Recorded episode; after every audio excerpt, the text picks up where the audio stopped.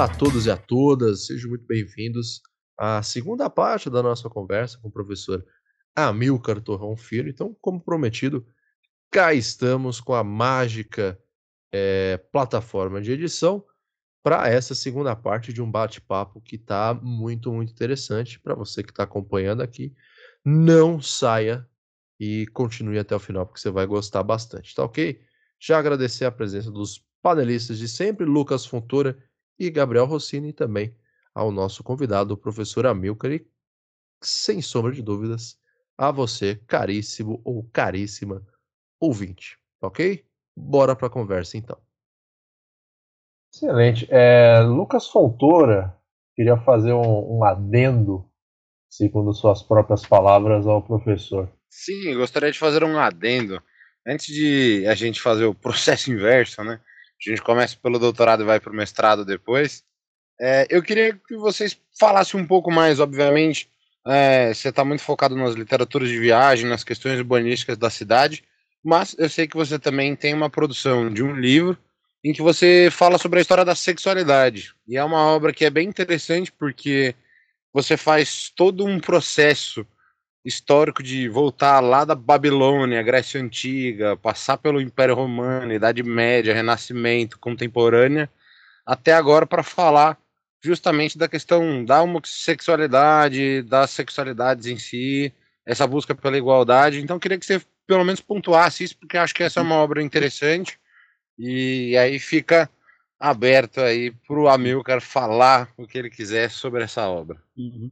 É, eu, bom, essa é uma outra vertente do que eu trabalho, que é o gênero. Hoje eu trabalho mais com gênero do que com cidade, é, na verdade, e foi o, o, primeiro livro que eu publiquei, foi fora da academia, é, antes de eu entrar no mestrado, que foi um convite feito por uma editora, que era a, a, a Laura, que é, é, é, foi convidada pela editora Sumos para produzir um selo chama, que chamava GLS, a primeira, é a primeira sigla, antes do LGBTQIA+, a primeira Para a gente contextualizar. Né?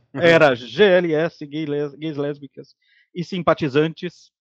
Uh, uh, e ela uh, queria fazer algo, ela tinha morado na Alemanha e nos Estados Unidos, e ela queria fazer algo que era muito comum nesses dois lugares, que eram trabalhos de divulgação da história de grupos é, é, marginalizados, de grupos identitários, como as mulheres, os homossexuais. Então, produzir esse tipo de história que academicamente não é aceitável, né? fazer a história de alguma coisa desde a antiguidade até os dias de hoje, que do ponto de vista acadêmico não faz sentido, mas do ponto de vista de divulgação fazia sentido na medida em que é, é, dava perspectiva histórica para um fenômeno é, é, que ocorre desde é, sempre é, e que dava um lugar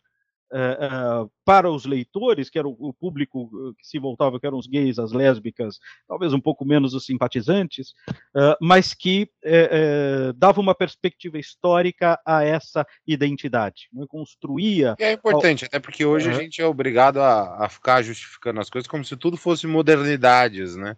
Então parece que a comunidade LGBTQIA surgiu nos últimos cinco anos. Exatamente é, é, mesmo aceitando a, a, a, leitura do Foucault de que uh, uh, pensar a homossexualidade enquanto tal só é possível a partir do século XIX, né, mas essas práticas, esses afetos e as paixões, como uh, fazendo referência aqui à, à, pergunta do Rossini, é, elas existem em diversos momentos da história com as suas particularidades, com as suas formas próprias, as suas formas históricas. Né? Então foi é, é, foi esse o objetivo do livro, ser um livro para um público não não especializado, um livro de divulgação que me deu bastante alegria. Não só porque foi o primeiro livro publicado, mas teve muita, muito retorno.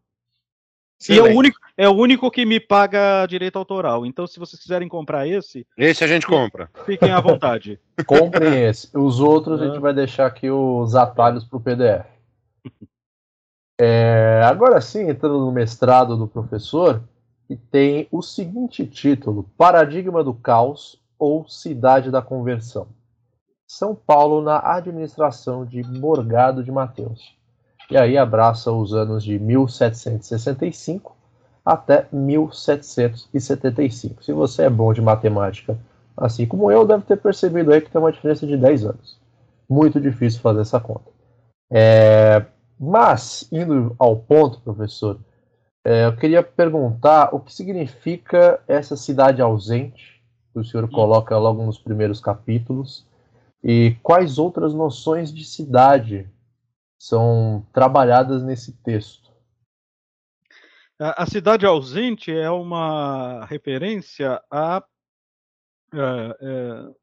a uma ausência da São Paulo do século XVIII na historiografia por uma suposta uh, insignificância da cidade. Então, é, de um lado, uma historiografia olhando para uma cidade periférica, ou não olhando, né, melhor dizendo, é, não, não entendendo essa cidade como um objeto historiográfico, né, por sua ap aparente é, insignificância, e quando nós vamos para os documentos, a gente vê uh, uma cidade extremamente viva, pulsante, conflituosa, cheia de acontecimentos, cheia de tensões. Né? Aliás, é o título de um dos trabalhos importantes sobre São Paulo colonial, que é a trama das tensões da Ilana Blay. e uma cidade ausente também da própria leitura do Morgado de Mateus, que é esse é, essa personagem interessante que é o governador enviado pelo, pelo Marquês de Pombal para dar jeito em São Paulo. Ninguém nunca conseguiu dar jeito em São Paulo.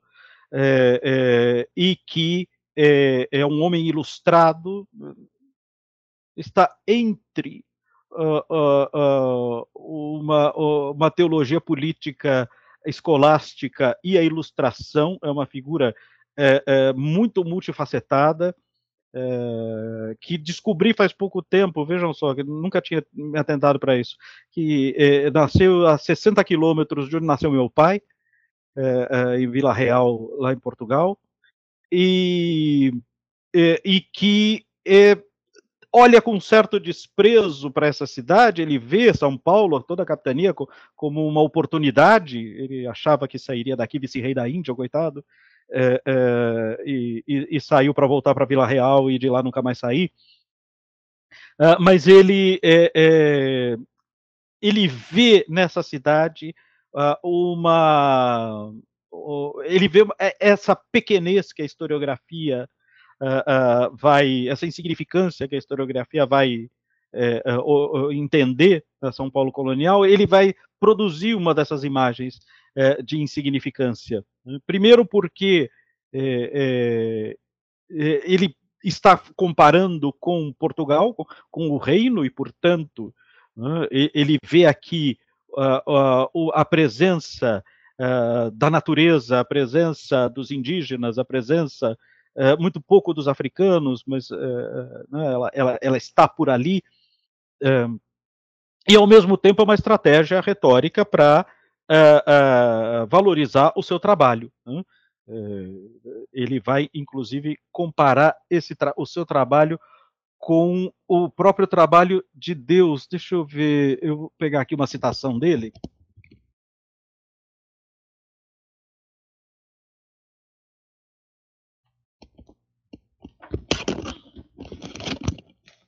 Eu, eu acho genial é, que ele diz o seguinte tudo isto mais me é ainda necessário para restabelecer. Estava explicando para o Marquês de Pombal tudo que ele tem que fazer, não, né, as coisas imensas que ele tem que fazer para dar jeito nessa, nessa cidade. Tudo isso e muito mais me é ainda necessário para restabelecer esse estado de letargo em que se achava a capitania de São Paulo. O criá-lo de novo seria muito menos, porque a criação das coisas é obra da natureza. O ressuscitá-las, milagre da onipotência. Ou seja, criar a natureza cria, mas para ressuscitar alguma coisa dos mortos, retirar dos mortos e trazer a vida, é Deus quem faz. Para Deus criar o mundo, bastou-lhe uma palavra, e para o restaurar desceu, desceu dos céus, gastou 30 anos e custou-lhe a vida.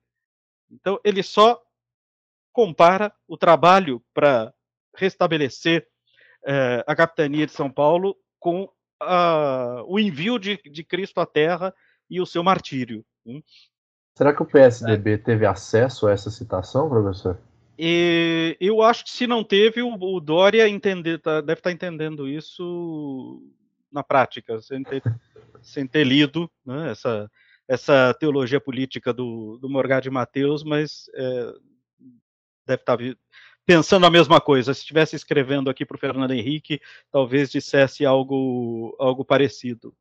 É, então aí tem um jogo, necessidade ausente, tem um jogo entre a ausência de São Paulo na historiografia e a ausência de cidade nos, eh, eh, nas imagens produzidas por esses eh, funcionários régios, por esses visitantes portugueses, sobretudo, uh, e que enquanto aquela cidade está ali pulsando, existindo e ignorando o coitado do Morgado Matheus que não conseguiu fazer nada do que tinha programado aqui para São Paulo. Eu acho interessante, inclusive, porque a Estela Bresciani, que faz a apresentação do seu texto, ela começa a apresentação com essa citação. Ah, eu nem me lembrava disso, Fontoura. Nem lembrava, não estou com ele aqui do lado para ver, não me, não me lembrava disso. Ela começa, ela começa com essa, é, eh, com essa é. citação do Letargo, que é, bem interessante. Essa citação é, é, é genial e ela é, chamou atenção para a Estela justamente porque é uma a principal historiadora de São Paulo sobre São Paulo, é, justamente porque produz aqui uma imagem conceitual, como ela chama, de São Paulo, né? Do letargo, da, do atraso, da, da, da, da, ausência de tempo, né, da, da, impossibilidade. Né, é uma impossibilidade. E que mesmo depois que São Paulo constrói uma imagem de, de pujança e, e se constitui como a, a, locomotiva, mas mesmo essa historiografia vai apontar uh, uh, uma, uma ruptura. Né? Há um determinado momento com o café que São Paulo explode. Né? E, e, e, essa explosão é ainda mais incrível se compararmos com o letargo que se vivia nesse, nesse sertão, que é nessa boca de sertão que era São Paulo. Excelente. É, agora indo um pouco mais longe, nos arredores da boca do sertão de São Paulo, Gabriel Rossini tem mais uma pergunta aqui. É, falando aqui diretamente, eu acho que Guarulhos era não sei o que de Conceição, antes de ser Guarulhos. É, né? da Conceição, Nossa Senhora da Conceição, Conceição. dos Guarulhos, era aldeamento. Isso. E então, eu queria que você falasse um pouquinho mais sobre o, o Morgado Mateus mesmo e a importância de se olhar para São Paulo do século XVIII. e ah, antes o... de você só responder, professor, eu queria te fazer um, um, um adendo e uma pergunta também nesse sentido que é justamente, é, eu lembro quando na época que era estudante de ensino médio, já faz um bom tempo já, é, 2011, quando me formei, o Morgado Mateus não era uma, uma coisa que estava na grade programática dos conteúdos, né? Então era muito que raramente quando a gente tinha um bom professor, ele era citado, que foi meu caso, eu tive um professor que também tinha sido formado na, na PUC, que citava, ele falava, ah, tem um Morgado de Mateus, vamos lá, e fazendo referências inclusive ao seu trabalho. E para minha felicidade, o ano passado, quando eu estava lecionando história, para as turmas de nono ano, ah, tinha um capítulo só sobre é, Morgado de Mateus e a Deixa. importância que ele tinha. É, então eu fiz muitas referências a você em sala de aula e as suas aulas me foram muito úteis nesse campo aí, nesse quesito. É, o Morgado de Mateus é uma figura fascinante. Como eu disse, ele é, é, esse homem de uma transição entre um pensamento teológico político, escolástico, tradicional.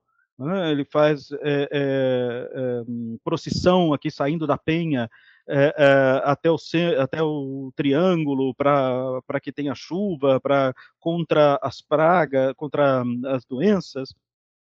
E, ao mesmo tempo, ele, ele representa essa renovação, esse desejo de renovação do bombalismo, de atualização da política portuguesa, da economia portuguesa uh, uh, em relação à Europa mais desenvolvida, a Europa mais central.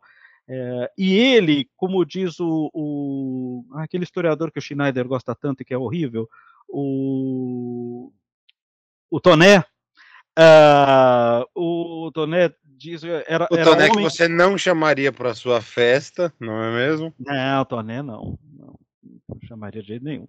Uh, Gilberto Freire eu chamaria, o Toné não. Uh, o Eutoné diz, é, é, ele é até engraçado, Toné, algumas coisas são memoradas. É, ele diz era homem que não tinha preguiça de escrever. Então ele tem um interesse historiográfico por, pela própria personagem, do, que, como ele é, essa figura in, incrível. É, ele vem de uma, de uma família muito interessante, o, o, o, morgadio dele existe ainda, já não existe mais formalmente, mas a, a casa onde ele viveu é, que é um lugar impressionante, tá, é uma fundação hoje, é, é, é, chefiada por uma descendente dele, tem documentação, que é, é uma, um centro cultural impressionante, procurem na, Uh, no YouTube, tem algumas, alguns vídeos sobre, sobre esse lugar, é impressionante. Colocar aí no, como ponto turístico a ser visitado quando a gente sim, visitar. Sim, é, é meio ermo, tá bem lá no norte, é, mas é, é, vale muito a pena. Tem uma amiga, a Maria Fernanda Dern, tem um que, que fez pesquisa lá e, e diz que é impressionante. Então, é, é, ele, ele, tem uma trajetória histórica, o lugar onde ele vem, a sua casa, né, a casa de Mateus, que era uma coisa importantíssima para ele, a casa de Mateus. É, é, é, e ele vai, então, tudo que ele, que ele inaugura, que ele cria em São Paulo, ele vai chamar de Nossa Senhora dos Prazeres, não sei do que, porque Nossa Senhora dos Prazeres era a patrona da casa de Mateus. E ele representa, uh, uh, são dez anos de governo, de muita atividade, de muitos fracassos uh, e de muita documentação. Ele escrevia demais. ele devia ser um chefe insuportável. Ele devia botar todo mundo para redigir, escrever. devia ser terrível. Bom, não fez, não fez nenhum amigo aqui, o coitado. Então ele, ele, ele produz uma massa documental impressionante. Então é um período da história de São Paulo muito importante, porque é a restauração da capitania, é, é o momento da, da, definição das fronteiras do Tratado de Madrid, é, é um momento de, de algum crescimento econômico, né, de, de dinamismo, de, muito dinamismo econômico, que já vinha de antes, então a, a, a, Cidinha, a Maria, Cida, Maria Aparecida Borrego, a Ilana Blais já tinham antes tratado desse período, é, de um período anterior ao Morgado de Mateus, que já era um período de crescimento econômico, e ele produz muita narrativa sobre, as palavras que hoje está muito desgastada também, mas uh, uh, ele produz muita informação e interpretação da sociedade paulista e da, e da colonização, né, da, da, presença portuguesa eh, na, na, América. Por isso que ele é tão importante, né? eu acho que é por isso, pela personagem que ele é, uh, pelas ações que ele pro, propõe, e aí eu acho que o, o, trabalho da Maria Fernanda, que tratou de toda a, a capitania, né? eu só tratei da cidade de São Paulo, Maria Fernanda tratou de toda a capitania, então ela trata dos planos não realizados de defesa da capitania e que são impressionantes. São hum, quem, os que fizeram Brasil comigo, acho que só o, só o ancião do Lucas é, é, que, que fez, não sei se se lembra, acho que não sei se já tinha esse texto no curso. É, é, é, um, é uma proposta alucinante, de, de, é um pensamento geopolítico incrível. Foi a sua perdição. Né? Ele, ele vem aqui para fazer uma coisa e faz o contrário.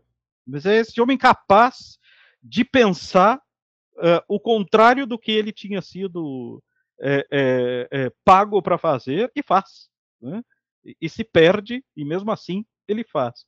E pela, uh, pelo acervo documental que ele produziu, que ainda está muito pouco explorado. muita coisa repetida, mas é, um, é um acervo impressionante, uma quantidade de documentos impressionante. E uma figura com umas ideias incríveis. tapafúrdias algumas, um, um gênio tenebroso que devia ser, mas muito interessante. Eu, eu sou apaixonado pelo Morgado de Mateus. É, eu gostei muito do uso da palavra ancião para se referir com o Lucas. É, vou adotar, já que ele forma, se incomoda. respeitosa. É, já que ele se incomoda com as verdades sobre a amizade dele com Adam Smith, que ele gosta e teima em manter em segredo, eu vou usar o ancião para me referir com, sobre ele agora, né? Tem um amigo ancião. Ancião eu, ancião eu acho adequado.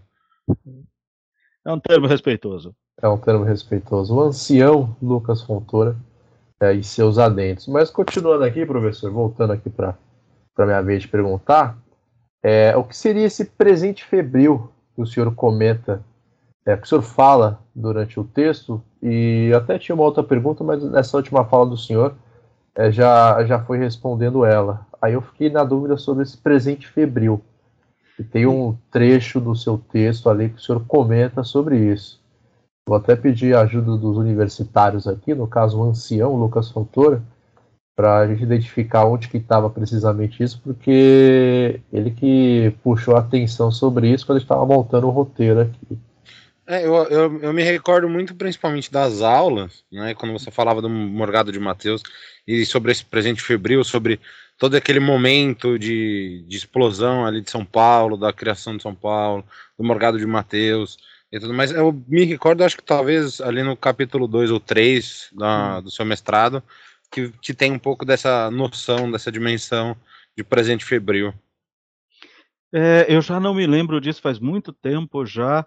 É, talvez seja uma referência ao, ao trabalho do, do Nicolau Sevchenko sobre São Paulo, é, mas a, aí com algum sentido crítico de pensar uh, a história de São Paulo a partir dessa ruptura é, é, de, um, de, um, de, um, lugar que sai do nada e se transforma num vulcão é, de poder, de cultura, de dinheiro, de, de política.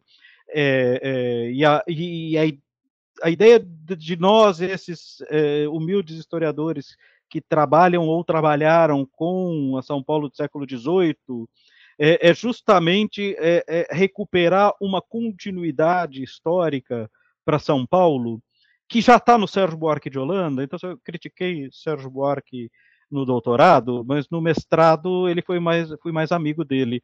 Uh, que é, assim, Maria Odila não pode brigar muito comigo. Né? Eu só, eu só critico no doutorado o, o Sérgio Buarque, eu, eu, eu sou respeitoso com. Bom, sou respeitoso no doutorado, criticando também, né, obviamente, que ele merece. Mas, enfim, é, a ideia do. O Sérgio Buarque tem ali no. É, um trabalho, é um artigo que ele publicou na revista do IEB, é, Movimentos de População no século XVII. É, eu acho que é ali é, que ele fala de uma regularidade da, do crescimento em São Paulo é, e, e, e, da presença de elementos que explicariam por que no século XIX o capitalismo mais desenvolvido é, vai se estabelecer em São Paulo. Isso é, é resultado da sedimentação da sociedade paulista, né, quando a, aquele passado febril das entradas e das bandeiras é, é, é, é superado, quando o, o, o, paulista se transforma no tropeiro, se transforma no comerciante e é, ali lentamente vai produzindo as condições para é, o desenvolvimento de uma economia mercantil, de uma economia capitalista é, no que viria a ser a, a província, depois o estado de São Paulo. então, sempre me incomodou, e a Estela também, e a outros orientandos dela, sempre nos incomodou essa leitura desses anos febris da, do início do século XX, da, da, Semana de Arte Moderna, que agora está na moda dizer que não foi importante, mas enfim, uh, mas é, é, é de, de, dessa, desse, dessa noção de, de, uma ruptura que teria acontecido uh, em relação a esse letargo no qual vivia uh, a pasmada capitania de São Paulo e a, a sua modorrenta capital como diz o, o aquele poeta que eu adoro, o Álvares Azevedo. a modorrenta capital paulista. Coi, coitado, vem do Rio para São Paulo, eu entendo, coitado. Ainda morreu aqui. Né? Foi desgosto, certamente foi desgosto da troca. Da troca. É... Ancião Lucas Fontoura, sua pergunta agora. Bom, vamos lá. Já que você mencionou o seu Sérgio Buarque de Holanda, né? E o Raízes do não, Brasil. Não me põe em nenhuma armadilha, hein? não, não é, uma, não é uma grande armadilha, não. Mas você foi mais amigo dele no mestrado e mais crítico a ele no doutorado. Mas eu queria falar justamente sobre isso, sobre essa questão, né? É, enquanto uma escolha metodológica, já que você menciona uma certa escassez de posições contrárias no momento que você está ali fazendo o mestrado.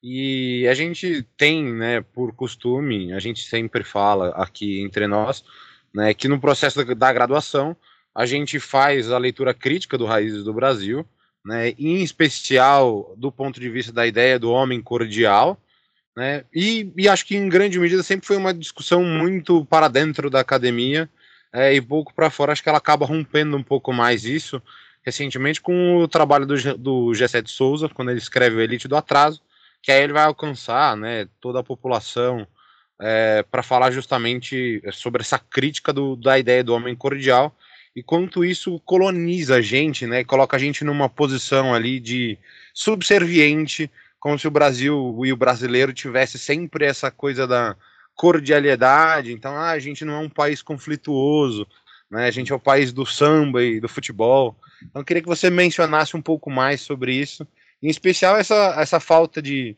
de uma posição diferente no momento que você estava ali escrevendo. É, bom, eu, eu, não, eu acompanho o, o Gessé nas redes sociais, não li nada dele ainda, não tive oportunidade, tenho vontade, tive oportunidade. É, Maria Odila disse que, apesar da crítica ao Sérgio Buarque, o que ele diz é importante, ele é mal educado, mas o que ele diz é, import, é importante. É, mas é, o, o, meu, o meu problema, e que aparece também no, no mestrado, de alguma forma, é, é, era com a noção da, do, do, urba, do tal urbanismo uh, português comparado com o espanhol e essa, esse anacronismo de pensar para o século XVIII, para o século XVII, uh, um, a, a possibilidade de um pensamento urbanístico que só é desenvolvido no final do XIX. Da cordialidade eu nunca tratei, mas me parece o principal acerto do, do um dos principais acertos do Sérgio Buarque. É, é, ele tem vários, eu acho que esse é um dele, um deles e, e o, o, o, principal mal entendido. Né? O Sérgio Buarque explicou ad nauseam a, a, o que era a cordialidade. As pessoas não entendem porque não querem. O homem cordial não é educado, não é, não é cortês. O homem cordial é violento ele devia ter escolhido outro, outro termo, isso é verdade. Né? Um pouco é culpa dele também. É, ele devia ter melhorado o conceito. Né? Ele talvez tenha sido um pouco preguiçoso aí. É, podia ter melhorado o conceito. Mas é esse uma, porrada, que... uma porrada, mas sempre com carinho, né, professor? Exatamente. É, que é a ideia. Tudo bem que também a gente é, é pode criticá-la, mas que é essa ideia de que é, o, o homem brasileiro, de pensar ali, né, Maria Silva de Carvalho Franco, Homens Livres na Ordem Escravocrata, né, como as relações que vão além da escravidão, né, as relações entre os homens livres também está marcada pela, pela violência, uh, e, e, que essa violência se transpõe para a vida social e para a vida política, uh, uh, e que esse homem cordial seria esse homem que tanto pode te amar quanto te odiar, de acordo com os afetos, com as paixões. Né? Voltando ao Rossini, que não sei se está apaixonado, mas estava interessado pelas paixões. Uh, esse é um homem passional. Né? O homem passional é o que ama e mata por amor. Né? É, é, então, a ideia do, da cordialidade do Sérgio Buarque de Holanda jamais foi a, aquela autoimagem que nós construímos de nós, uh, de um povo acolhedor um povo que é, é, convive uh, com todos, que convive com a diferença e que acolhe todos. Né? Qualquer um pode vir e ele vai se sentir em casa porque ele vai ser amado e respeitado uh, por todos. Né? É, é, é, e acho que isso transformou essa noção da cordialidade do Sérgio Buarque no que ela não era. Né? É, se nós podemos reduzir a, a, a sociabilidade brasileira a essa noção de uma ausência de razão, o Sérgio Buarque tinha voltado da Alemanha, né, coitado? Ele estava impressionado com a Alemanha, né, com um, um, povo racional. Tudo bem que uns anos depois eles fizeram o que fizeram, né? Ele estava lá nos anos 30. Hum, mas, né, essa Alemanha que ele vê é uma Alemanha né, kantiana, hegeliana, né, weberiana, que é, são as fontes que ele vai beber para é, é, construir a sua, é, a sua historiografia. Né? É, não sei se nós podemos reduzir a nossa formação social e histórica a isso, mas é, eu, talvez ela possa explicar uma parte dessa, dessa, dessa, dessa trajetória social e política do Brasil. É, eu acho que falta ler esses historiadores com o respeito que eles merecem e com a contextualização que eles também merecem. Sempre necessário, né? A gente é. fala, né? Tudo é Exatamente. É contexto. Exatamente. Não fazer o que fizemos com o, o, Gilberto Freire, que é jogar a obra do Gilberto Freire, e ainda considerar Gilberto Freire racista, é, que eu acho um, um absurdo. Né? Ele é o primeiro intelectual brasileiro a retirar o negro da raça é, e trazê-lo para a cultura. Que ele adoçou não só na obra Açúcar, né? Que ele adoçou a escravidão, evidente, é outra coisa. Né? Mas considerar que essa que a leitura de Gilberto Ferreira é racista é um despautério. Né? Ele é o primeiro a trazer a antropologia cultural do Franz Boas para ler a contribuição do negro e sair daquela leitura do Paulo, do, do Paulo Prado, da, da nossa uh, uh, impossibilidade por conta dessas raças tristes que nos, uh, que nos formaram. então, ler o Gilberto Freire no seu contexto é, evidentemente, uma tarefa nossa, né? fazer a crítica da adesão que ele faz ao salazarismo e à, à, à, à ditadura militar também, mas, mas uh, lê-los, ler esses autores com o respeito que eles merecem. Mas é preciso que a gente faça essa crítica, uh, coloque-os no contexto e produza uma interpretação do Brasil uh, que não parta dessa paixão, Rossini, que está formando o, o, o, pensamento desses autores, que é a do fracasso. Né? A gente precisa superar essa paixão do fracasso, né? esse sentimento, esse patos do fracasso uh, uh, e seguir adiante. Entender o que é a nossa formação histórica, entender o que a escravidão significa na nossa formação histórica, mas seguir adiante. Nós não somos esse passado. Nós não, nós não podemos colocar no coitado do Morgado de Mateus a culpa do, das nossas misérias. Hum? Nós somos agora os responsáveis por essas misérias. E precisamos produzir uma interpretação dessas misérias como eles fizeram. Eles fizeram a deles, fizeram o que puderam. Eu acho que é assim: quando seus pais morrem, é, é, o, o, aprendizado que você tem é eles fizeram o que puderam. É, Exatamente. Eu, e acho que a gente precisa pensar assim dos nossos pais fundadores também. Eles fizeram o que puderam, para alguns foi muito, para outros um pouco menos, mas é, é preciso interpretá-los com essa uh, uh, com esse distanciamento. Importantíssimo, importantíssimo essa fala sua, professor. É, volta pro abecedário da historiografia, né? Quando você começa ali a, a, a, ser alfabetizado dentro da ciência da história, a gente, a gente fala bastante sobre, essa, sobre essas questões. É, e é algo que não pode ficar ali em introdução aos estudos históricos apenas, tem que acompanhar a gente uh, uh, em toda a profissão. Seja uh, lecionando, seja produzindo história. Perfeito. É, Gabriel Rossini,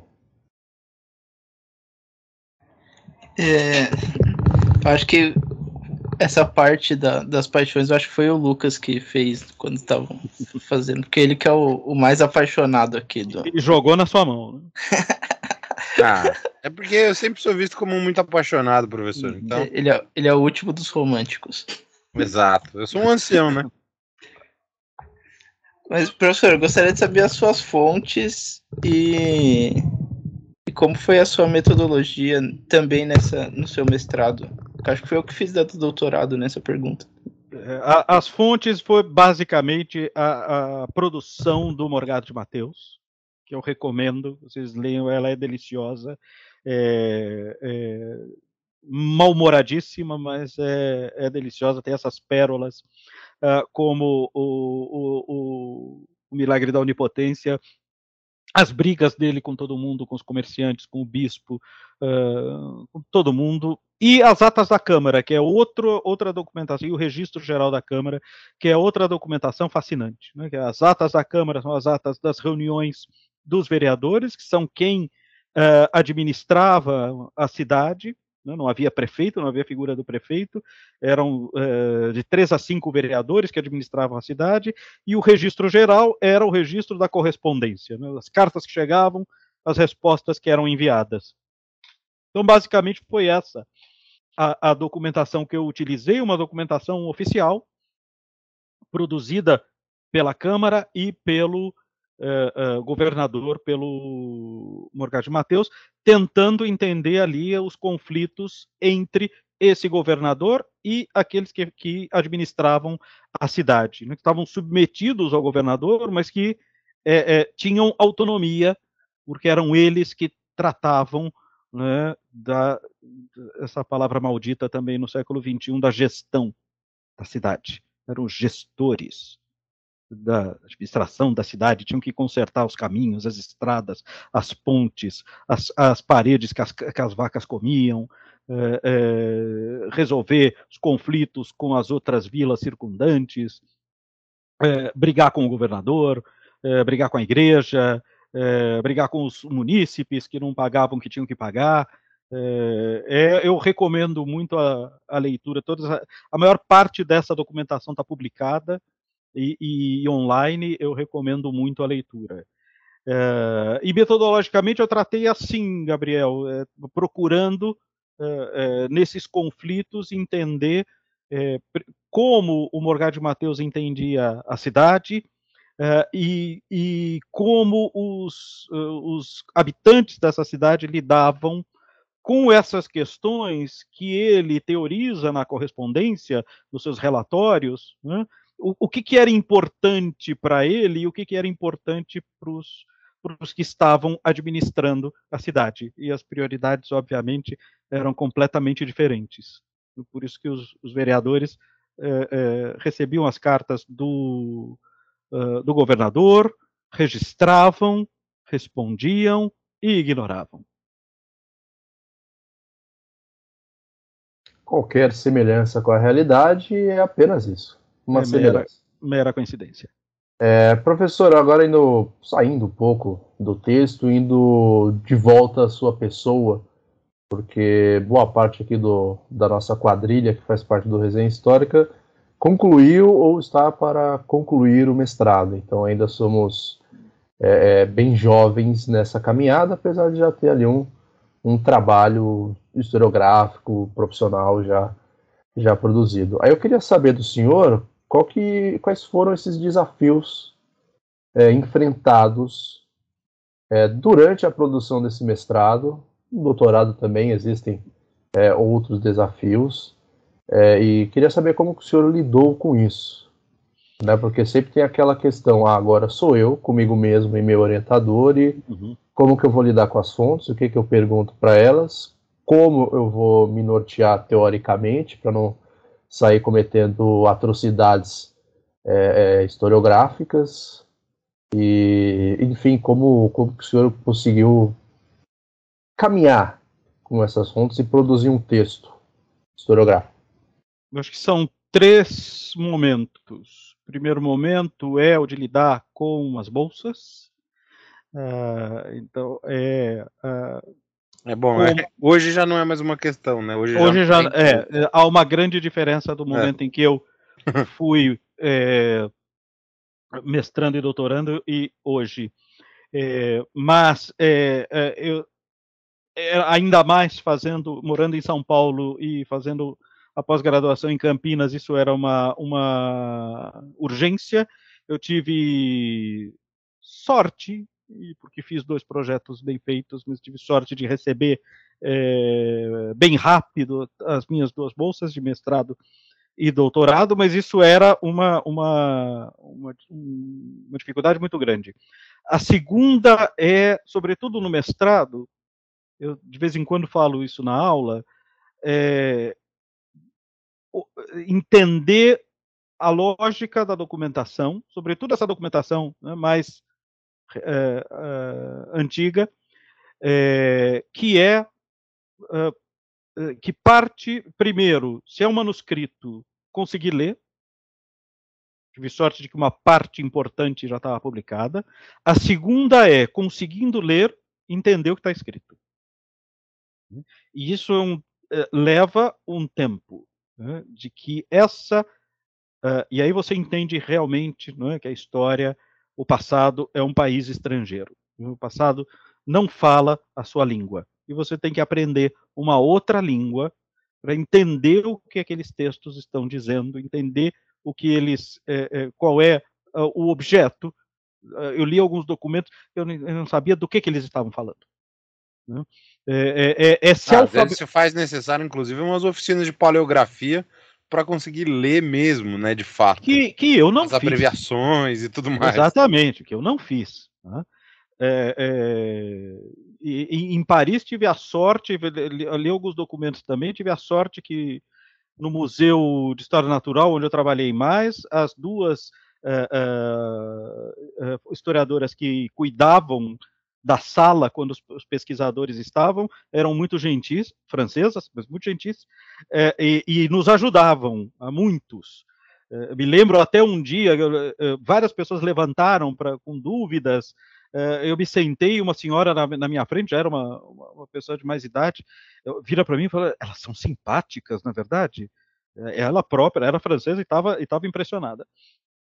Então você é, conta com a ajuda às vezes, mas você precisa se alfabetizar é, no tempo que você vai trabalhar e com a, e com a documentação.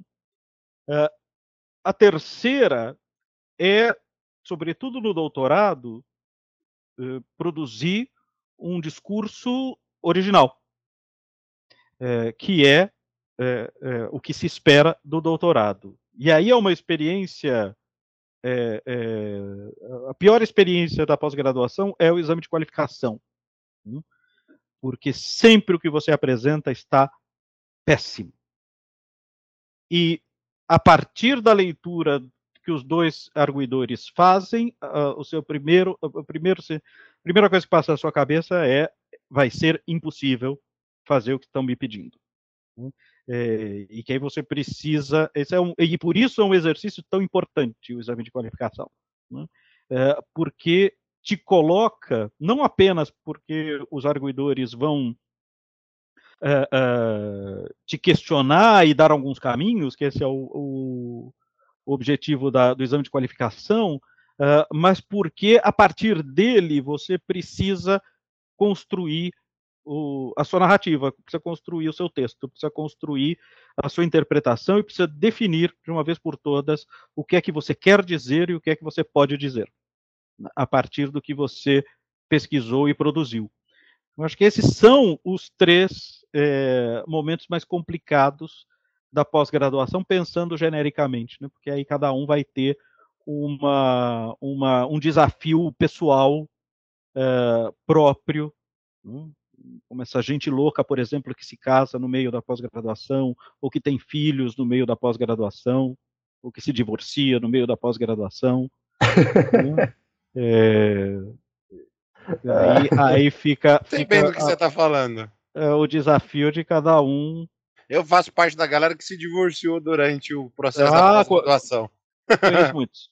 Conheço muitos. Mas fica aqui, inclusive, o meu agradecimento, né? Que acho que eu nunca o fiz pessoalmente, ah, sobre, mas sempre fiz esse elogio aos colegas, ah, justamente porque quando a gente vai fazer as suas disciplinas lá no segundo ano da faculdade, você tem essa coisa muito regrada na, na avaliação, né, de fazer com que a gente seja menos prolixo, o que para mim era uma grande dificuldade de ser muito mais objetivo. E aí você tem 20 minutos para apresentar o seu seminário, enquanto o Amilcar faz caras e bocas para deixar você tenso, mas isso de fato é fundamental. Eu sempre comentei com os colegas o quanto isso ajuda depois no momento de uma iniciação científica, do mestrado, do doutorado, porque a gente já se sente mais preparado, a gente vai menos cru nesse aspecto para ser avaliado, ser julgado dentro da academia. Então, isso de fato é um, um, mérito muito grande que a gente sempre pode observar na sua disciplina, apesar de ser um tanto desesperador. Né? Em especial quando, quando você está ali tranquilo, né? Eu que fazia sempre um seminário na primeira metade para fazer a primeira prova e um segundo seminário na segunda metade para a segunda prova, né? E aí a gente recebe a Adriana Romero para ver, ela assistiu o nosso seminário sobre o texto dela, né? Mas foi muito positivo. A Adriana Romero, não, ela não veio na minha aula, não, foi outra pessoa, hein? Não, foi a Adriana Romero quando a gente falou sobre paulistas. Tem certeza? Absoluta.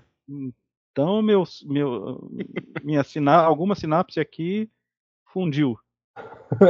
é, Adriana Romero, se estiver escutando esse episódio, por favor, entre em contato conosco para confirmar. Confirme, por favor, a história. É. é, Lucas Fontoura, por favor, continue aí. Bom, vamos lá, professor. Durante as suas aulas, eu lembro muito da questão, e sei o quanto é caro para você a questão do urbanismo. Eu queria que você explicasse um pouquinho a noção do anti-urbanismo generalizado no Brasil, né, que dava à cidade um aspecto de desarranjo urbanístico. Você já mencionou um pouco aqui, mas acho que seria interessante para quem nos ouve é, uma explicação mais é, aprofundada sobre. É, eu acho que é uma, uma leitura uh, anacrônica uh, dessa cidade e que uh, vai buscar nos conceitos do urbanismo, que é uma ciência, segundo François Choel, uma pseudociência, mas criada no século XIX, pelo Ildefonso Cerdá, né, nos anos de 1865, quando ele publica a teoria geral da urbanização, né, quando faz a, a grande reforma uh, da, da, expansão de Barcelona, uh, e que depois vai, ser, vai se desenvolver na, na, na época do Sérgio Buarque, por, por, exemplo, do Raiz do Brasil, ali com o modernismo do Le Corbusier, é transpor é, esses, essas noções de ordem geométrica e matemática para a, a, o século XVIII, o século XVII. Né? É, e aí eu acho que é, é, muito importante, mais do que o meu, o trabalho do Rodrigo Bastos, Rodrigo de Almeida Bastos, que uh, uh, o, o, Lucas deve ter lido no, no, meu curso de Brasil, ainda mantenho esse texto, que é recuperar os conceitos originais do que se entendia como urbanismo, que não tem esse nome, porque essa palavra não existe, né, mas de decoro, né, de ordem, re, re, é, é, regulação, é, os conceitos originais do que significava a ordem numa cidade, que não é a linha reta, que não é a quadrícula, que não é a, a forma, a morfologia da cidade do século XX é transplantada para o século XVIII, mas aquilo que ele chama uh, uh, de forma muito feliz, de um sermão de pedras. Né? A cidade ela é um sermão de pedras, ela tem como função produzir um discurso teológico político, que é, é in, co, construir o cidadão dessa cidade, que deve ser um bom cristão e um súdito fiel à coroa. É para isso que ela serve. E a forma, sua morfologia, é, é, é, é essa ordem que ela produz. Né? É uma ordem social, uma ordem teológico-política, não é uma ordem geométrica, não é uma ordem matemática. Então, é, é, é, era essa contra isso que eu me debatia no mestrado, que é essa noção desse anti-urbanismo, quando não existe ainda o urbanismo. Né? Como é que os portugueses podiam ser anti-urbanistas se o urbanismo não existia? Né? Só se eles eh, usassem, eh, entrassem no DeLorean e, e, viessem para o futuro. Era o único jeito deles serem anti-urbanistas. Descobrirem o que é urbanismo e dizer, não, isso a gente não quer. Né? Se eles não sabem que o que é, se isso não existe, né, eles não podem ser anti-urbanistas. Eu acho que é um, um, um, problema. Nenhum historiador escapa do anacronismo. É, o anacronismo é algo que, com o qual nós temos que aprender a conviver mas, como diz a Nicole Leroux, um anacronismo controlado, né, que é saber, quando eu falo de democracia e escravidão na antiguidade, eu estou sendo anacrônico, eu estou dando nomes que não existem a coisas que são parecidas àquilo que eu entendo, mas eu dou sentido uh, uh, para isso. Mas eu tenho que ter cuidado e não transportar uh, os conceitos do século XX ou XXI uh, para o passado e ver no passado o que não podia existir. Ou, como diz o, o, o Mark Bloch, né, julgar os homens do passado por pertencerem ao passado. Excelente. É, Lucas, Gabriel, estamos chegando aqui ao final da nossa conversa e eu queria saber se o ancião Lucas Fontoura ou o apaixonado Gabriel Rossini tem mais alguma colocação para o professor. Não, estou muito contente com as explicações todas. Não, também não. Foi um baita episódio. É, então. Nunca pensei que eu seria um episódio algum dia. Tá vendo? Você vê, professor? As voltas que a Terra plana dá, professor. As voltas, que ela capota. Exatamente. Ela capota. É, sobrou para mim aqui a tarefa de Minerva, ou dar uma de Abu Janra e fazer a última pergunta dessa nossa conversa de hoje. Eu espero que a primeira de muitas, porque é bom porque tem um ar de nostalgia. Pelo menos para mim teve um pouco ar de nostalgia de voltar um pouco para a sala de aula e deixar o senhor falar sobre aquilo que o senhor já produziu. Então é sempre muito gostoso a gente ver os convidados é, terem um espaço maior do que aqueles 15, 20 minutos da banca para falar sobre aquilo que eles dedicaram anos e anos produzindo. Eu estava sentindo que era uma arguição mesmo, isso aqui. é, então vou pedir para o senhor sair da sala por uns 10 minutos, a gente vai fazer aqui é, a as, deliberação. As, é, as ponderações e a gente volta com o resultado. é, vamos lá então, Amilcar. É o seguinte: o que é a cidade de São Paulo, na sua perspectiva, nesse Brasil de Jair Messias Bosossauro? Ou que é a cidade de São Paulo nesse Brasil neoliberal? É, eu vou começar respondendo para ver se eu chego a essa resposta. Vou começar respondendo o que é, é São Paulo para mim. É, ela para mim já se tornou um espaço de memória. É, ela representa lugares é, e paixões e sensações é, da minha infância e da minha juventude. Eu nasci, fui criado em São Paulo. Eu vivi, eu, eu vivi em duas casas toda a minha vida. Eu troquei da, de uma casa para outra, essa segunda onde eu estou agora. É, no, em ba dois bairros vizinhos, é, eu fui, eu vivia na Vila Formosa, eu fui criado é, na, na, Moca, porque estudava na Moca, vivo hoje na Vila Carrão, e tenho uma, uma topografia de memória né, de bairros é, que não existem mais, de casas noturnas que já não existem mais, de de lugares que eh, já, já se constituem como uma topografia sentimental eh, e memória. Portanto, eu acho que quando você vive a vida toda numa cidade, ela vai, você vai perdendo uma certa conexão é, é, com ela e ela vai se tornando isso, vai se tornando memória. Uh, o que ela representa uh, na distopia uh, que nós vivemos hoje, eh, eu não saberia dizer. É, eu acho que ela foi, durante algum tempo, o epicentro do ódio. Uh, ela, ela canalizou hum, energias muito poderosas, energias sociais, não são esotéricas, não. São energias sociais, são forças, são paixões políticas muito poderosas e, e, elas convergiram aqui com as manifestações de 2013, depois o caminho que elas tomaram em 2014, uh, eh, com não vai ter Copa, uh, com e com tudo o que veio depois que eu não vou descrever aqui, uh, porque isso não é um, um, um episódio de terror, mas é de história. E o que ela vai ser a partir de agora é só outubro que vai definir. Eu não tenho ideia do que ela vai ser.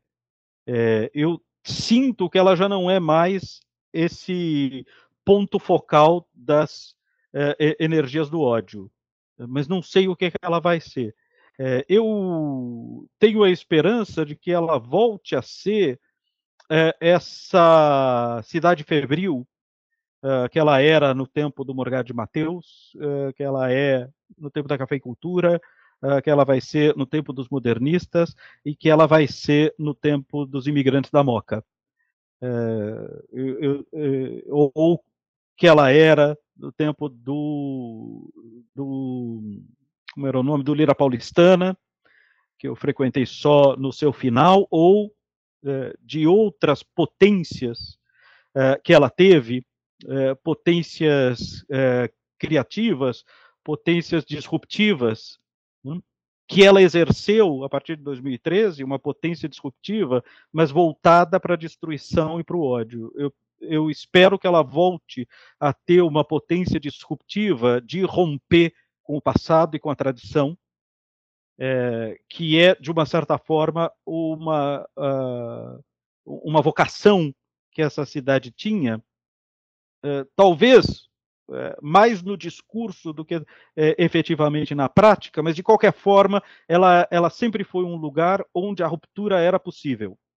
Né? Onde, eu podia onde se podia defender a ruptura, onde se podia de, de, de, ir contra a tradição. Né? E vocês devem ter ouvido já essa frase que eu sempre repito: tradição boa é tradição morta. Né? Tem que morrer todas. O passado é ruim. A gente aprende o passado para não repetir passado é ruim. O antigo regime é horroroso. A escravidão é péssima. É, o, o, o, passado é uma sucessão de escombros. Walter Benjamin viu e entendeu perfeitamente. Né? O passado é documento de cultura e de barbárie. Né? A história é o anjo olhando os destroços, as ruínas. E, portanto, era é, é, era reconfortante viver num lugar onde a tradição podia ser questionada. E é então isso que eu espero é, que São Paulo volte a ser. Né? Nós não temos a beleza do Rio, nós não temos a simpatia do Rio, nós não temos o acolhimento de Minas, é, é, das cidades históricas, nós não temos muita coisas, muitas coisas é, boas que essas cidades têm, mas nós tínhamos essa capacidade de romper com o passado. E eu espero que a gente retome essa capacidade em outubro. Magnífico, magnífico. Assustador, mas verdadeiro. Tem alguma esperança aqui nesse, nesse discurso. Sim, sim. É... Perfeito, perfeito. Agora sim, pessoal, vamos para nossa última sessão do episódio de hoje, essa conversa, dessa aula que a gente teve hoje com o professor Amilcar, que é as indicações de leitura. Então vou fazer as minhas aqui rapidamente, para não tomar muito o tempo. É, e são duas ali, uma terceira que já foi feita ao longo da conversa. Né? Então a primeira é um, um, clássico, um romance que mistura realismo e fantasia é, diretamente do México, chamado Pedro Páramo, de um autor chamado Juan Rufo. É, a minha edição aqui ela saiu pela editora Best Bolso, mas ela está disponível em várias outras editoras, já vi pela Record também, que é uma história de um filho que vai até os sertões do México em busca do pai chamado Pedro Páramo, logo depois que a sua mãe morre. E ele chega numa cidade morta, uma cidade que não tem mais vida, aparentemente. Só que ele começa a ter uma série de contatos com os moradores fantasmas dessa cidade, que não conseguem descansar em paz por causa de Pedro Páramo. E aos poucos a gente vai tendo assim um contato e um mergulho muito profundo com o interior do México, é, que, continua, que não deixa de ser uma série de memórias que o autor tinha da sua infância, onde ele cresceu em uma dessas vilas dos sertões do México, é, na década de 10, na década de 20 ali. Então tem muito elemento cultural do México e diversas críticas também à Revolução Mexicana e uma história que deixa vários detalhes que você tem que ir pescando ao longo da leitura para montar o quebra-cabeça. Né? Tem uma mistura muito interessante entre passado e presente que o autor não vai é, deixando claro para você e você tem que perceber quando estamos no presente junto com o filho dele e quando voltamos ao passado para ver é, Pedro Páramo, que é o pai. Certo? E a segunda aqui é uma que o Lucas provavelmente vai fazer, que se chama O que é a cidade. Ah, não, dessa vez não, maravilha. O que é a cidade, da Raquel Rolnick, que saiu aqui pela editora Brasiliense. É um bom texto, um texto curto, bem explicado para você que é leigo ou não, mas que quer ter ali é, é, alguma discussão boa, com certa qualidade, a respeito do que é o espaço chamado cidade. E por último aqui, é, só reforçando, né, é a obra do professor, a única que ele recebe direitos autorais, que é Tribades Galantes, Panchonos Militantes Homossexuais que Fizeram História, é, publicado pela, pela Edições GLS. É, da minha parte é isso aqui, e eu passo agora para o nosso convidado. Professor, fica à vontade para fazer as suas explanações finais, suas indicações, xingar alguém, o espaço é seu. Não, xingar não pode. Vocês estão gravando. Eu, alguma vez, em sala de aula, até posso fazer isso. Não tem gravação, mas gravando não pode. Em sala de aula, você só não chama para sua festa, né? Isso, que eu também não sou de xingar ninguém, né? Nem em reunião de departamento eu faço isso, imagina em aula. É... É, eu não me lembro quem é que eu convidava para esse uísque na festa, mas enfim. Eu, a primeira indicação, vocês. Uh, deixa eu só uh, informar aqui os leitores, isso foi uma armadilha, porque eles me mandaram um roteiro do episódio, estou adorando esse episódio, e não puseram nada de indicação de livros. Eu estou tendo que inventar aqui agora de improviso. então, primeiro, já que falamos de São Paulo, eu vou sugerir a leitura de uma escritora que eu gosto muito, que se chama Zulmira Ribeiro Tavares, que teve o azar eh, de ser mais ou menos contemporânea da Lígia Fagundes Telles, da Hilda Hilst e da Clarice Lispector. E, e ficou é, apagada por elas, e é uma grande escritora, e que, uh, assim como a Lígia, e talvez até mais do que a Lígia, tem como objeto literário a cidade de São Paulo. É, eu recomendo a leitura de qualquer livro dela, mas, sobretudo, de um que se chama Joias de Família, que na verdade é um conto largo, é um, uma história de uma, é, uma quatrocentona paulista no, no seu ocaso, na sua, é, no final da sua vida. e que é uma, uma leitura ao mesmo tempo da velhice é, da, da cidade de São Paulo e dessa cidade que vai se transformando em memória à medida que nós vamos envelhecendo e que vai é, deixando de ser uh, um lugar físico para se tornar um, um, lugar de memória, um lugar afetivo. O segundo uh, livro que eu vou recomendar é A Invenção dos Direitos Humanos, da Lynn Hunt, que é essa historiadora norte-americana que, que, faz uma história dos direitos humanos, é, que é um livro bastante conhecido. Quem teve aula comigo de história contemporânea leu esse texto, é, mas que eu acho que ele precisa ser revisitado. Nós precisamos urgentemente é, recolocar os direitos humanos é, no debate e é, no centro do debate, do debate intelectual, do debate político uh, e, e, do debate das nossas vidas.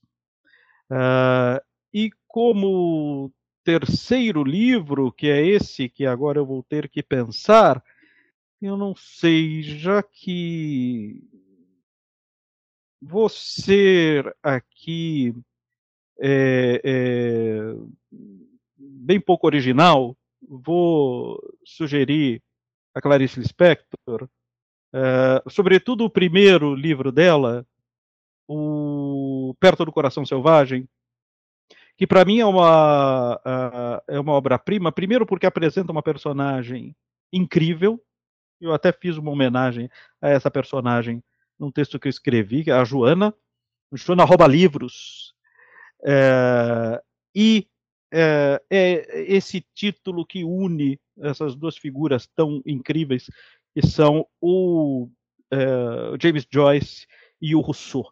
Hum? Esse, se nós vamos repensar os direitos humanos, eh, nós deveríamos responder aquela pergunta colocada pelo Rousseau: né? o, o, que resta do homem se ele for eh, se for retirado dele toda a capa social, toda a capa da civilização e nós, o que, que nós vamos encontrar quando chegarmos perto desse coração selvagem que é o homem sem a, a, a sociedade e a civilização. Então ficam aqui as minhas três sugestões. Interessantíssimas. Já vou correr atrás aqui dos PDFs e vocês, caros ouvintes, façam o mesmo. É, ancião Lucas Fontoura, respeitando aqui a hierarquia das idades dentro dos nossos debatedores do Resenha Histórica. Excelente. O ancião, inclusive, vai fazer uma correção histórica, né? porque enquanto ancião a gente não pode confiar na memória 100%, né? Fui lá procurar nas minhas fontes históricas e o Amilcar estava correto, não foi a Adriana Romero, foi a Silvia Helena Estela, Estrela, né? Alegre. Isso, Alegre. Silvia, Silvia Helena Alegre, que foi no, no seminário. O, tema, o texto era parecido, que falava dos paulistas e do café e a questão da cidade, mas foi a Silvia, professora Silvia Helena, que foi muito gentil, inclusive, na avaliação do seminário. e aí, como indicação, eu vou deixar, como a gente está falando né, de viajantes e tudo mais, apesar de saber da questão urbanística, eu imaginei que o Gabriel fosse citar a Raquel Ronick, já para não fazê-lo, eu fui nos viajantes. E aí, como eu gosto muito do, do Goethe, né, meu autor favorito, eu vou indicar dois livros dele, publicados pela editora Unesp. Um que saiu agora, recente, em 2021, mas que eu já tinha tido acesso em inglês, alguns trechinhos, que é o A Campanha na França e Outros Relatos de Viagem. É, e o Viagem à Itália, que é muito interessante, que ele escreve ali do período em que ele fica de 86, de 1786 a 1788, e ele vai fazer uma série de adendos, uma série de colocações sobre a cultura na Itália. Então são relatos de viagem muito interessantes. Ficam aí essas duas indicações e obviamente é, tanto o mestrado quanto o doutorado do Amilcar e outras resenhas que são facilmente encontradas na internet, que são interessantíssimas. E agradecer demais o professor por todos os Brasis e modernas e contemporâneas e todos os ensinamentos. Né? Sempre foi um prazer enorme tê-lo como professor. Excelente, excelente indicações do ancião Lucas Fontoura que reconheceu no auge da maturidade da sua vida os equívocos da mente humana. É, Gabriel Rossini, o romântico Gabriel Rossini, o apaixonado Gabriel Rossini, diretamente do condado de Guarulhos. Pô, quando, quando você falou que era segredo, eu achei que você é, recomendar O Corpo Encantado das Ruas, enfim, falar sobre cidade, sobre a cultura brasileira do Luiz Antônio Simas, então já deixa aí também, né, de... porque sempre que vai falar de cidade, o Gabriel fala esse livro e fui eu que indiquei para ele, daí eu sempre acabo me perdendo sobre isso, sobre o que indicar. Eu vou deixar um que eu até vi que o professor cita, que, que faz até uma crítica, que é o do Alcântara Machado, do Bandeirante lá, o Vida e Morte do Bandeirante. Vida que Morte do Bandeirante. Eu, eu acho que eu fiz até com o Simão também um seminário na graduação sobre ele. E embora tenha algumas críticas sobre o livro, ele traz alguns aspectos bem interessantes sobre a, a cidade de São Paulo. É um belo livro. Se eu não me engano, foi o primeiro seminário que nós fizemos na Brasil 1. Foi por aí. Foi, foi, bem, foi bem no começo da alfabetização em história. É, mas é isso, excelentes indicações, um, uma conversa maravilhosa. Só não foi melhor do que isso porque estamos né, virtualmente nos encontrando e não tinha ali um, umas taças de vinho para a gente ir papeando e proseando durante a conversa. Tem as Mas, tortas que o Amilcar sabe onde vem as melhores tortas de São é, é, um pedaço, uma tortinha de frango, assim, uma torta de palmito, eu aceitaria de muito bom grado para esse tipo de conversa. Mas, mas, a gente não pode ter tudo que a gente quer. Porém, a conversa foi, como os colegas já foram colocando aqui, maravilhosa. Foi uma bela conversa, foi uma aula também.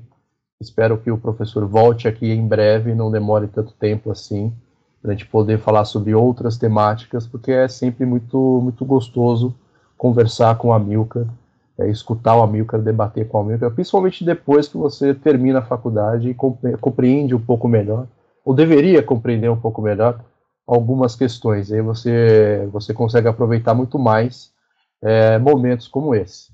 Então, e não queria... tem que fazer prova. Exatamente, não tem que fazer prova. Eu vou, eu vou aproveitar aqui. o, negócio da prova, o negócio da prova era complicado, era puxado. É o melhor é, dos pontos, né? É o melhor, o melhor, dos pontos. Eu vou, eu vou ser espírito de porco aqui. Vou aproveitar esse final de prosa, vou ser espírito de porco. Porque uma das provas do caro professor Amilcar, é, eu não sei que motivo que aconteceu, ele não pôde estar presente. Então ele deixou ali a sua. Como que fala, gente? Fugiu a palavra. Monitora. monitora. Isso, a sua monitora, que palavra difícil. Deixou ali a sua monitora aplicando a prova. E em determinado momento a monitora teve que se ausentar para ir ao banheiro. E o nosso querido professor Revi Gustavo Cerqueira, Cerqueira sacou da sua bela e, e organizada mochila é, a prova do professor Amilcar, que ele poucas alterações havia feito. Prova essa do ancião Lucas Fontoura colocou, depositou a prova na sua perna e simplesmente transcreveu as respostas ali. E depois foi celebrar é, a juventude da vida com todos nós, obviamente, no finado Luar de Paraty, bebendo uma breja gelada em copo de plástico. Então, essa aqui é. O, o ancião não teve esse mérito, né? Porque eu, quando cheguei, nenhum veterano falou: olha, essa é a prova do Amilcar. Eu sempre tive que sentar horas do meu dia para escrever todas aquelas quatro páginas de prova que a gente fazia para o Amilcar para poder gabaritar e ter uma boa nota. É, me passa o nome, por favor, que eu vou fazer a revisão da nota. Passa o nome Gustavo, completo. Gustavo, Gustavo Cerqueira de Oliveira, conhecido Depois também como Batman de Itu. Depois me passa o RA também. Passa, professor. Porque os jovens ficavam desesperados, falavam assim: ah, deixa eu ver sua prova, só para ter uma noção do que, que vai cair. Não, mas tirando, tirando essa exploração do passado, eu gostava das provas do Amilcar. Era difícil, era, mas eu me sentia desafiado. Então, Item, era... porque tinha que escrever muito e foi Exato. um processo interessante para aperfeiçoar alguns aspectos da escrita. Exato, para mim também. Para mim também, então eu me sentia muito desafiado. Eu gostava no final das contas, né? Talvez um pouco de masoquismo intelectual, mas né. Exato, sofri um pouco para fazer a prova nas duas horas, porque eu demoro um pouco para escrever mas dava certo. Até porque foi é. muito bem em todas as disciplinas do Amilcar. Olha só que garoto exemplar. Uma maçã para você, Lucas. Muito bem. É... Gostou, professor? É, meninos, é, quero agradecer muito. Achei, já tinha achado o roteiro muito bom que vocês tinham feito e a conversa foi deliciosa. Quando vocês quiserem, estou aqui à disposição de vocês. Excelente. Vamos combinar uma volta então. Perfeito. É, Para vocês, caros ouvintes que nos escutaram até esse final aqui, quero agradecer humildemente a paciência de todos vocês, que vocês tenham aproveitado essa conversa tanto quanto a gente aproveitou aqui. É, não se esqueçam que o Resenha Histórica, nesse formato padrão nosso, consagrado, ele está saindo duas vezes ao mês agora, mas temos também outros programas que estão aí preenchendo é, é o nosso feed. Então temos ali toda segunda um resumo semanal de notícias completamente desastroso, é, chamado Redação Resenha, apresentado por Bruno Tatalha, que não está aqui hoje, Gabriel Rossini, o convidado ocasional fixo, e esse daqui que vos fala, Gabriel Simão, onde lemos ali várias notícias que não saem na grande mídia, mas que você não pode dormir sem saber e escutar as nossas desprezíveis opiniões. Então, toda segunda tenho ali um episódio do Redação Resenha, onde, onde recentemente debatemos ali o problema da falsificação do sabão em pó Omo, feito por uma quadrilha, vejam só, do Rio de Janeiro.